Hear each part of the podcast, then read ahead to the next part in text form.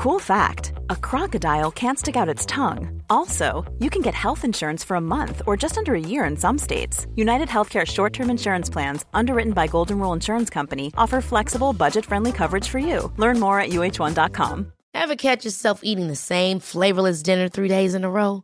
Dreaming of something better? Well, HelloFresh is your guilt free dream come true, baby. It's me, Keke Palmer. Let's wake up those taste buds with hot, juicy pecan crusted chicken or garlic butter shrimp scampi. Mm. Hello Fresh. Stop dreaming of all the delicious possibilities and dig in at HelloFresh.com. Let's get this dinner party started.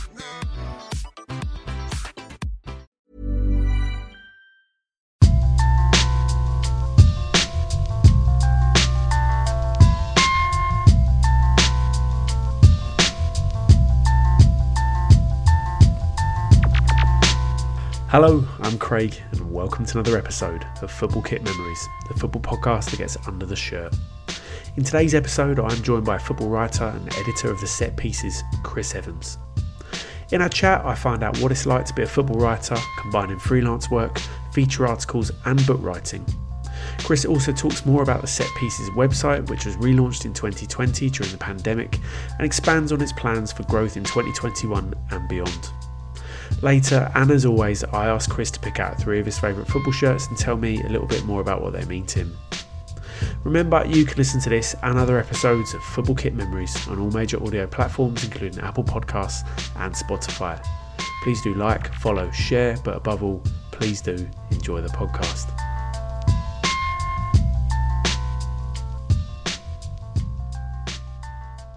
Okay, so today on the podcast, I'm delighted to say I'm joined by a freelance journalist and editor of the Set Pieces. It's Chris Evans. How you doing, mate? Hi, yeah, not too bad. How are you? Mate, all good, thanks. Great to have you here. So, um, so glad you've been able to make the time. Uh, really excited to find out a bit more about the Set Pieces today too. Great, absolutely.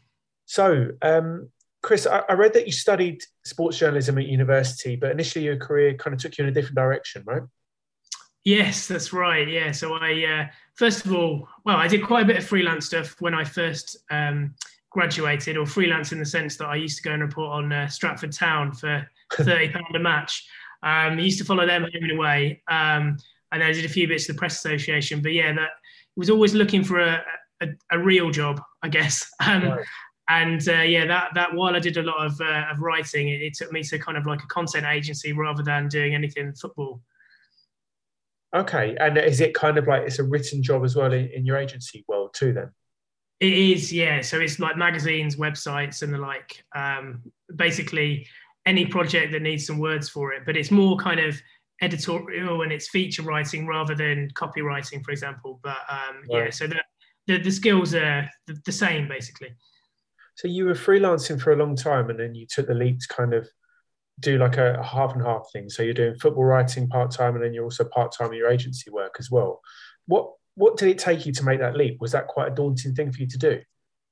Um, I mean, it wasn't. It wasn't. So, um, I always knew that I wanted to make more time for it, but it was always tricky to decide when that tipping point would be. So, um, I'd regularly done um, features primarily for 442 because they were that's the magazine I've always read, I've always loved, um, and it was always probably suited my style a little bit more as a, a feature writer than kind of like some of the newsy things.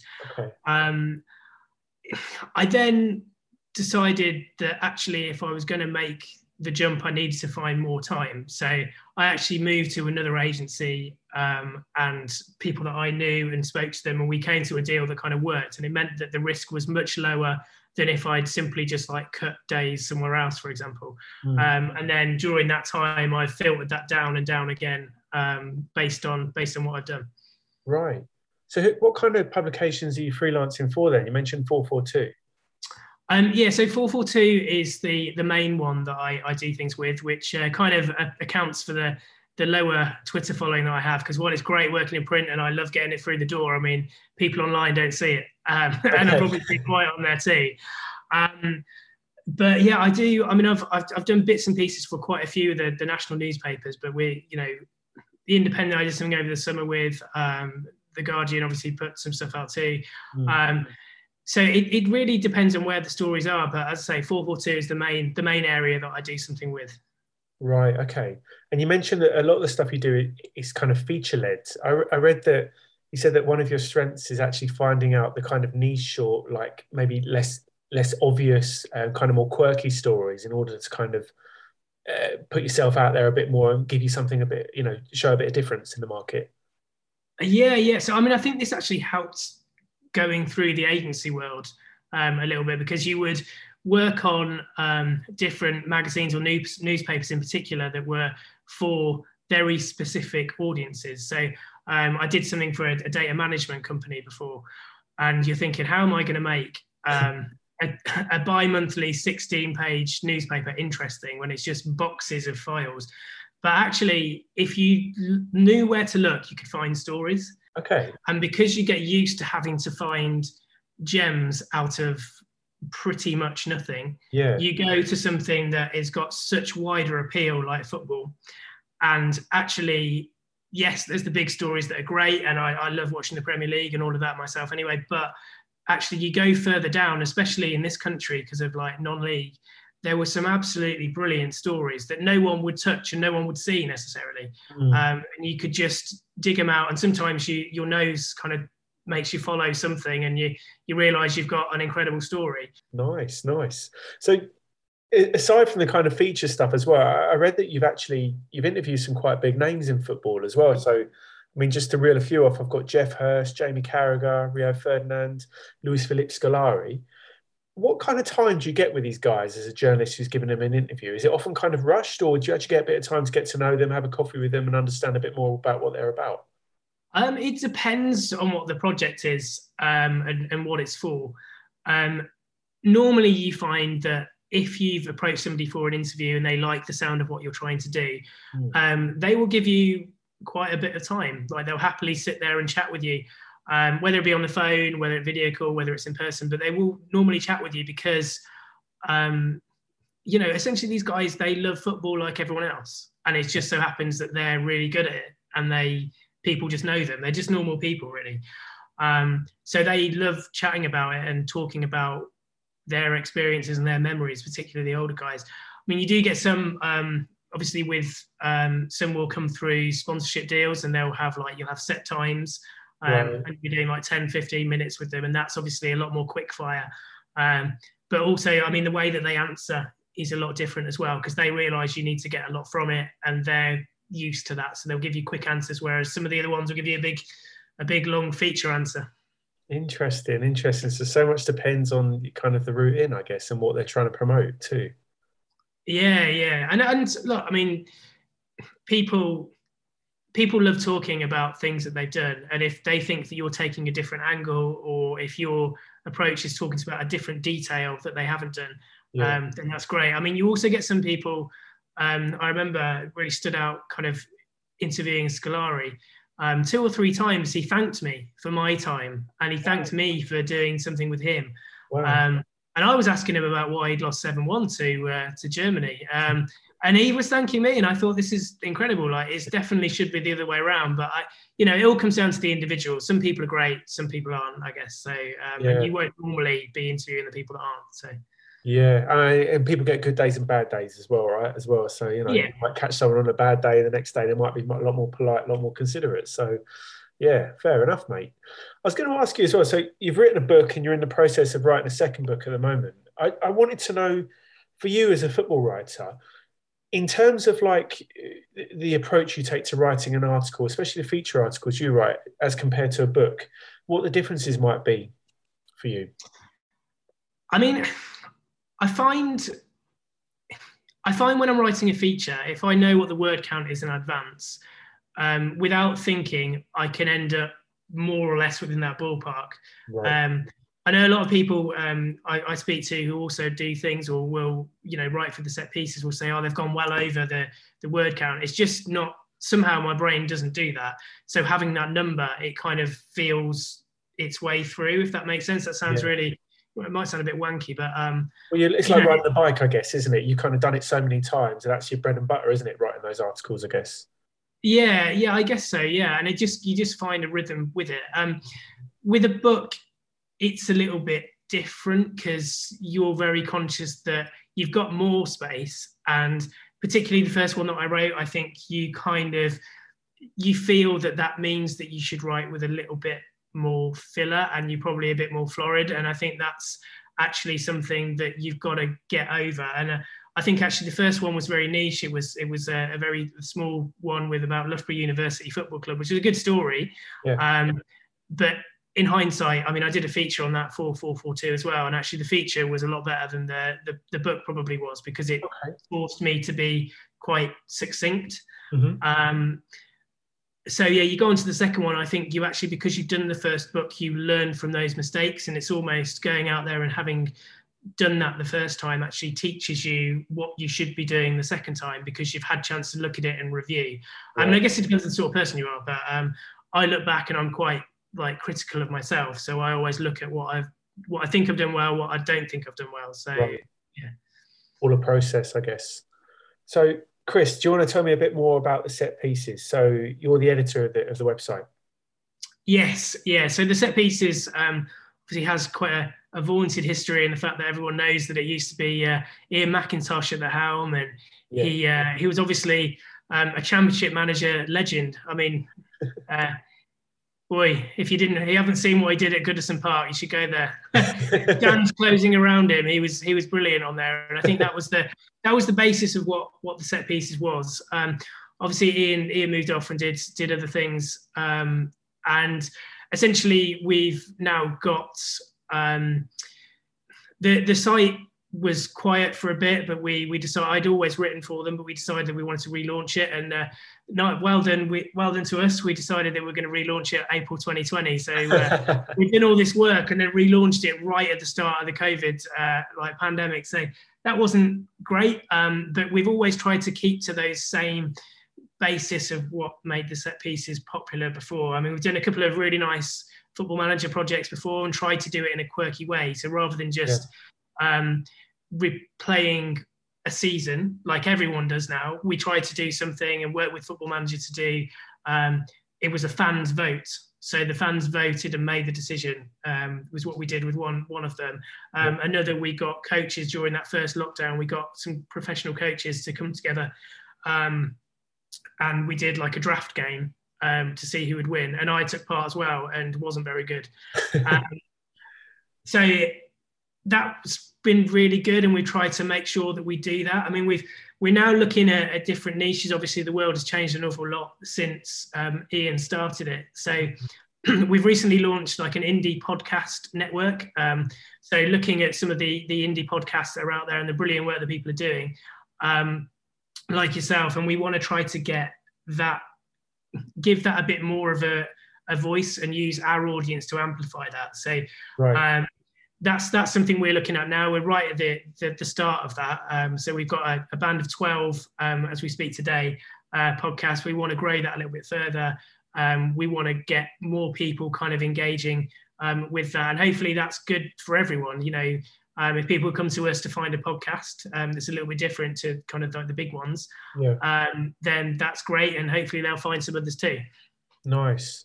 So, Chris, in your in your role there as editor, are you commissioning articles as well? It's very much kind of like a feature led thing, isn't it, and a project led thing rather than new stuff.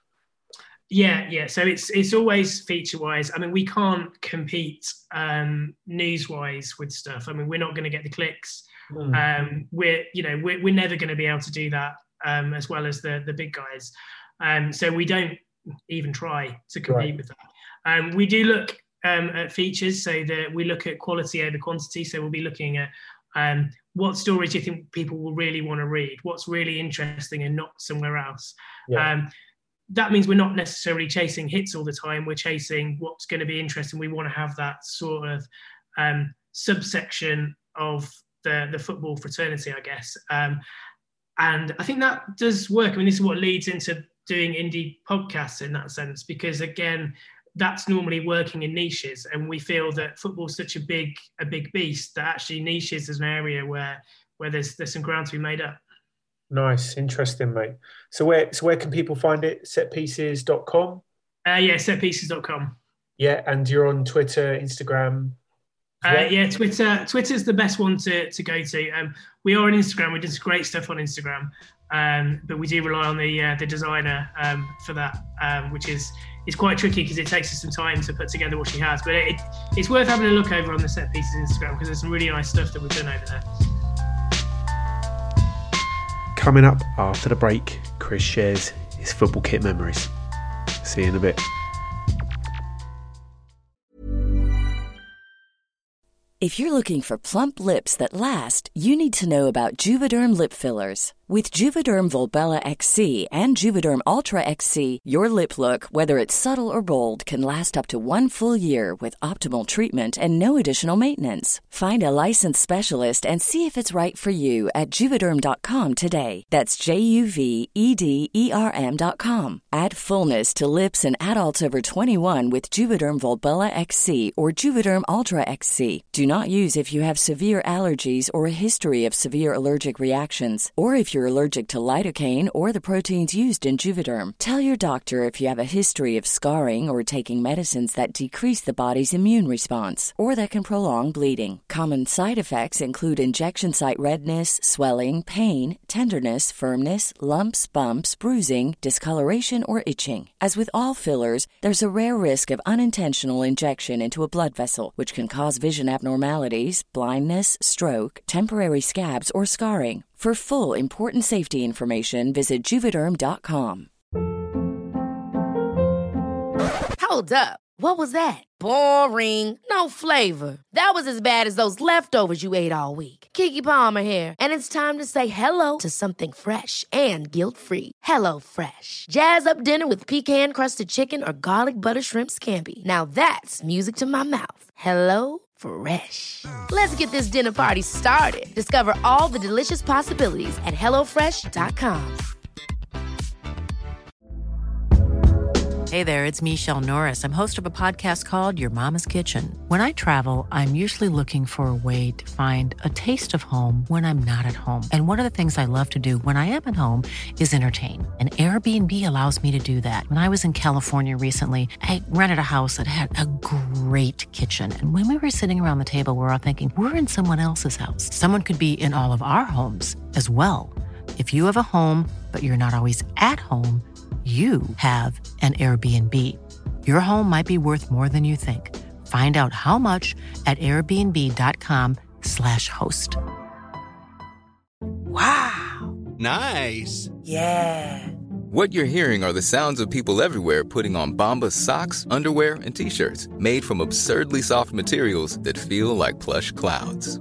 Yeah, that plush. And the best part? For every item you purchase, Bombas donates another to someone facing homelessness. Bombas. Big comfort for everyone. Go to bombas.com slash ACAST and use code ACAST for 20% off your first purchase. That's bombas.com slash ACAST. Code ACAST.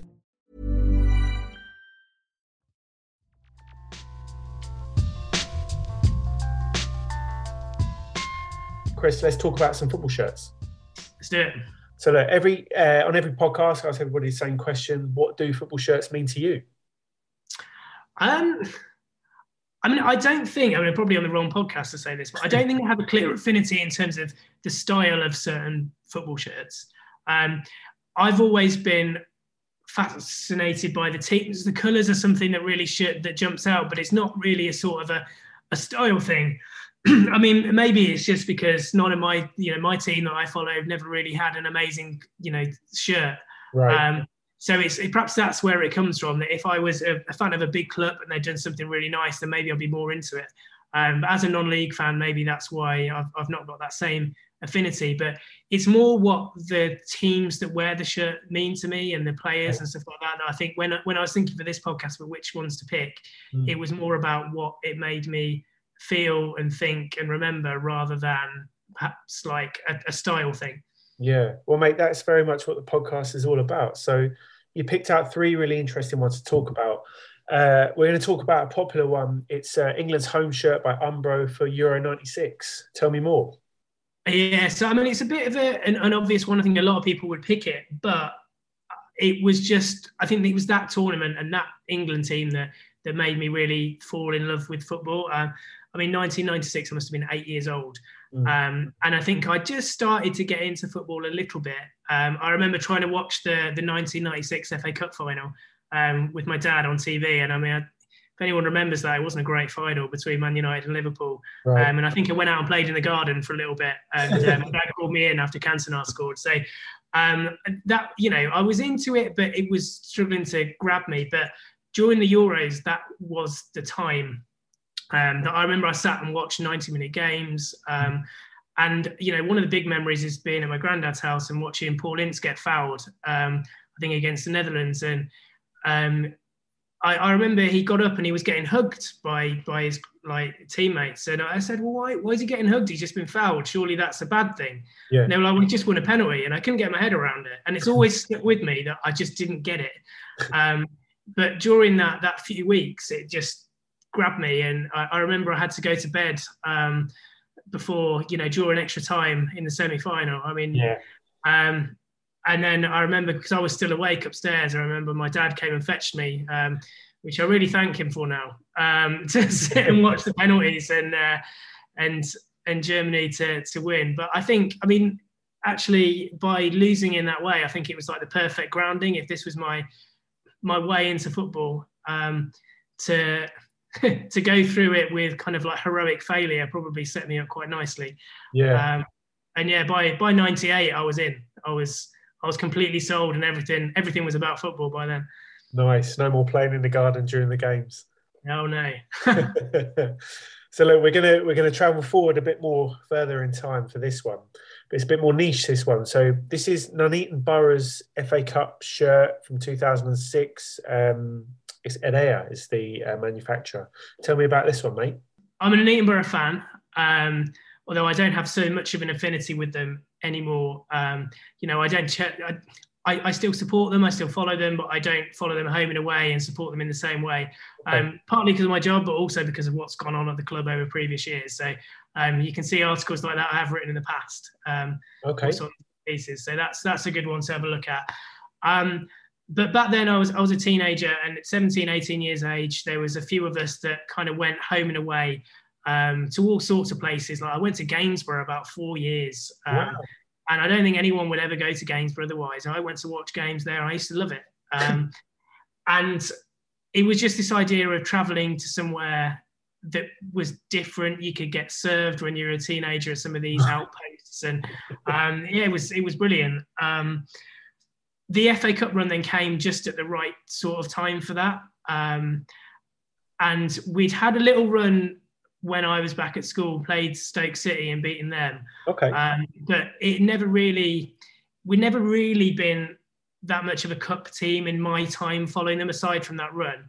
Right. Um, and this just took off. So eventually, this shirt that we've got was the one, it was only worn twice. Oh, right. And that was in Middlesbrough in the um, in, in the third round, and we drew one one at home, wow. and then we went up to, to Middlesbrough um, and lost five two there, and it was a, a, special Virgin Money shirt that I think was sorted out, sponsored by Virgin Money, and it was a special edition for that. So a oh, bit wow. of a collector's item, but not probably for many people outside of Nuneaton, I wouldn't have thought.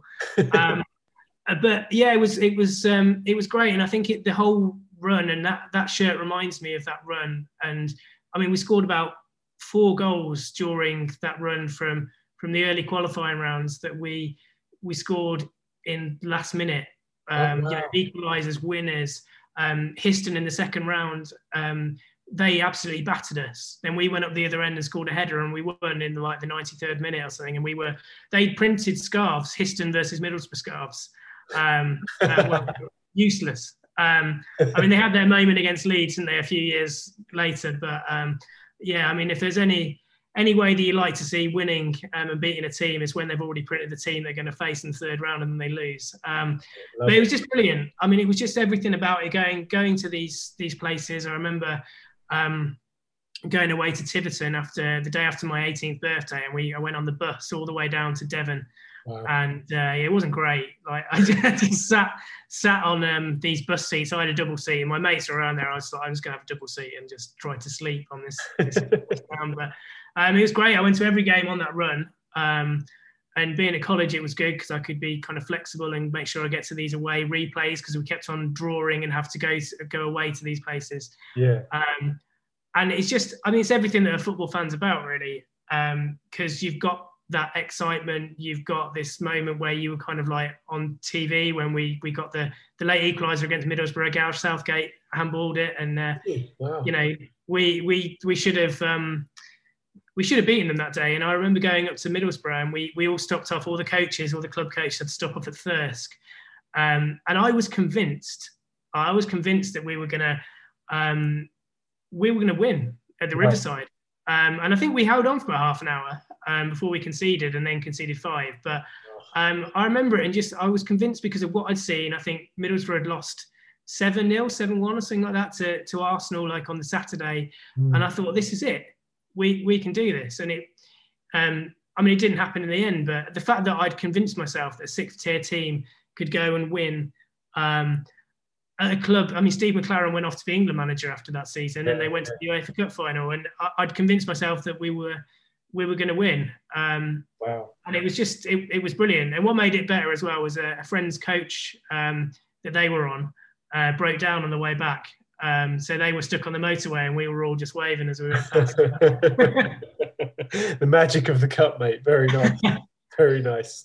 Okay, so Chris, your final choice is the Manchester United 98 2000 home shirt by Umbro. I think this one was worn specifically in the league, wasn't it? So they had a different one for the Champions League, I gather, during this. I period. think so, yes. Yeah. yeah. So, I mean, the, the first two were were really obvious choices for me because of what they meant to me. But I think this shirt, um, I don't know. I was trying to think, well, what what would I pick? Do I pick something a little bit different? And this one always jumped out. I mean, if I look back on that era for, for a kit, that jumps out. And maybe it's because Man United were the team at that time, and obviously they win the win the Champions League. Um, but I just remember um, that late nineties that I, am sure they marketed it as something like the kit with the zip. Yeah. And because it got a little zip on the top and it got like a little leather thing and a bit of you know, I don't know, some soft fluff or something at the back of it to make it comfortable. And you kind of think about Roy Keane wearing that now. Um, yeah. But you, you look back now in 2021 and you think they were marketing a zip as a reason to buy a football shirt. I mean, that's a reason to pick it in itself, I think. Um, yeah. I mean, I know it's probably the time of like Diadora poppers and stuff like that. So I don't know whether just like finding a way to take things off was like a really, really big thing back then. Yeah. Um, but yeah, it just just leaps out to me as something perhaps a little bit different and that's something that just kind of yells that 90s era and again those those Premier League boom years, I guess, when I I really really fell in love with football and has probably led me to to where I am today, I'd imagine, um, in a sense. And it's it's that it's that kit that kind of always makes me think of that time. I think. Yeah, mate, very nice. It's an interesting shirt. I think you know, someone will probably correct me after we put the podcast out, but I, I, think that's quite a unique design. I don't know if that was templated elsewhere, and it was kind of like Umbro didn't do the Umbro diamonds down the sleeve for a long time. I don't think so. That, that was just something very unique in the zip as well. So you're right; it's, it's something that definitely stands out from the era, doesn't it? Yeah, no, I think so. And I mean, all those players that played in it, I mean, they were, you know, the I, I always think if I look back at that time, I would think of someone like, you know, Jaap Stam or David Beckham or something like that. And I think they're, these are just people who, I guess, of, of, of my age, the, they were the players who you grew up with. And I, I know they always say it's how kind of sort of like first cut is the, the one that kind of stays with you. But yeah. that era was my era, I guess. And that's what, what as a, as a kid, these guys were like the, the biggest and best players in the world. And you know, actually, still look back, they you know they genuinely were, and yeah. you know that I think that's that's why that that kit kind of jumped to my mind. No, mate, fantastic. I like those choices very much. So, look, Chris, thanks so much for sharing your football kit memories with me. Um, where can people find you on Twitter? Um, so I'm at Chris Evans Write. Um, so Write as in W R I T E. Mm-hmm. Um, yeah, I'm on. I'm on there, um, and obviously set pieces as well at the set pieces um, on Twitter as well. It's worth a worth a go to see what we're up to. Fantastic, mate. Well, absolutely brilliant to talk to you. Thanks a lot, mate. Nice one. No worries. Thanks for having me on.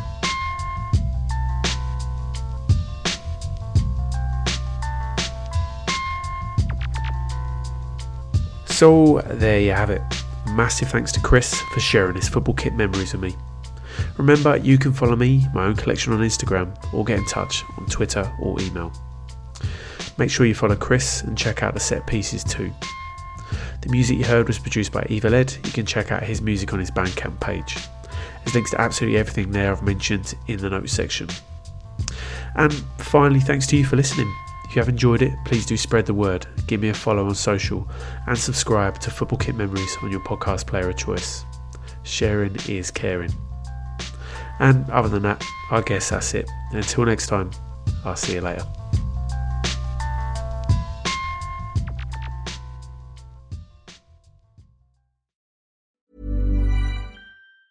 Planning for your next trip? Elevate your travel style with Quince. Quince has all the jet setting essentials you'll want for your next getaway, like European linen, premium luggage options, buttery soft Italian leather bags, and so much more. And it's all priced at 50 to 80% less than similar brands. Plus, Quince only works with factories that use safe and ethical manufacturing practices. Pack your bags with high-quality essentials you'll be wearing for vacations to come with Quince. Go to quince.com slash trip for free shipping and 365-day returns. Hi, I'm Daniel, founder of Pretty Litter. Did you know cats tend to hide symptoms of sickness and pain? I learned this the hard way after losing my cat, Gingy. So I created Pretty Litter, a health monitoring litter that helps detect early signs of illness by changing colors, saving you money and potentially your cat's life. Pretty Litter is veterinarian developed, and it's the easiest way to keep tabs on your fur baby's health right at home. Go to prettylitter.com and use code ACAST for 20% off your first order and a free cat toy. Terms and conditions apply. See site for details.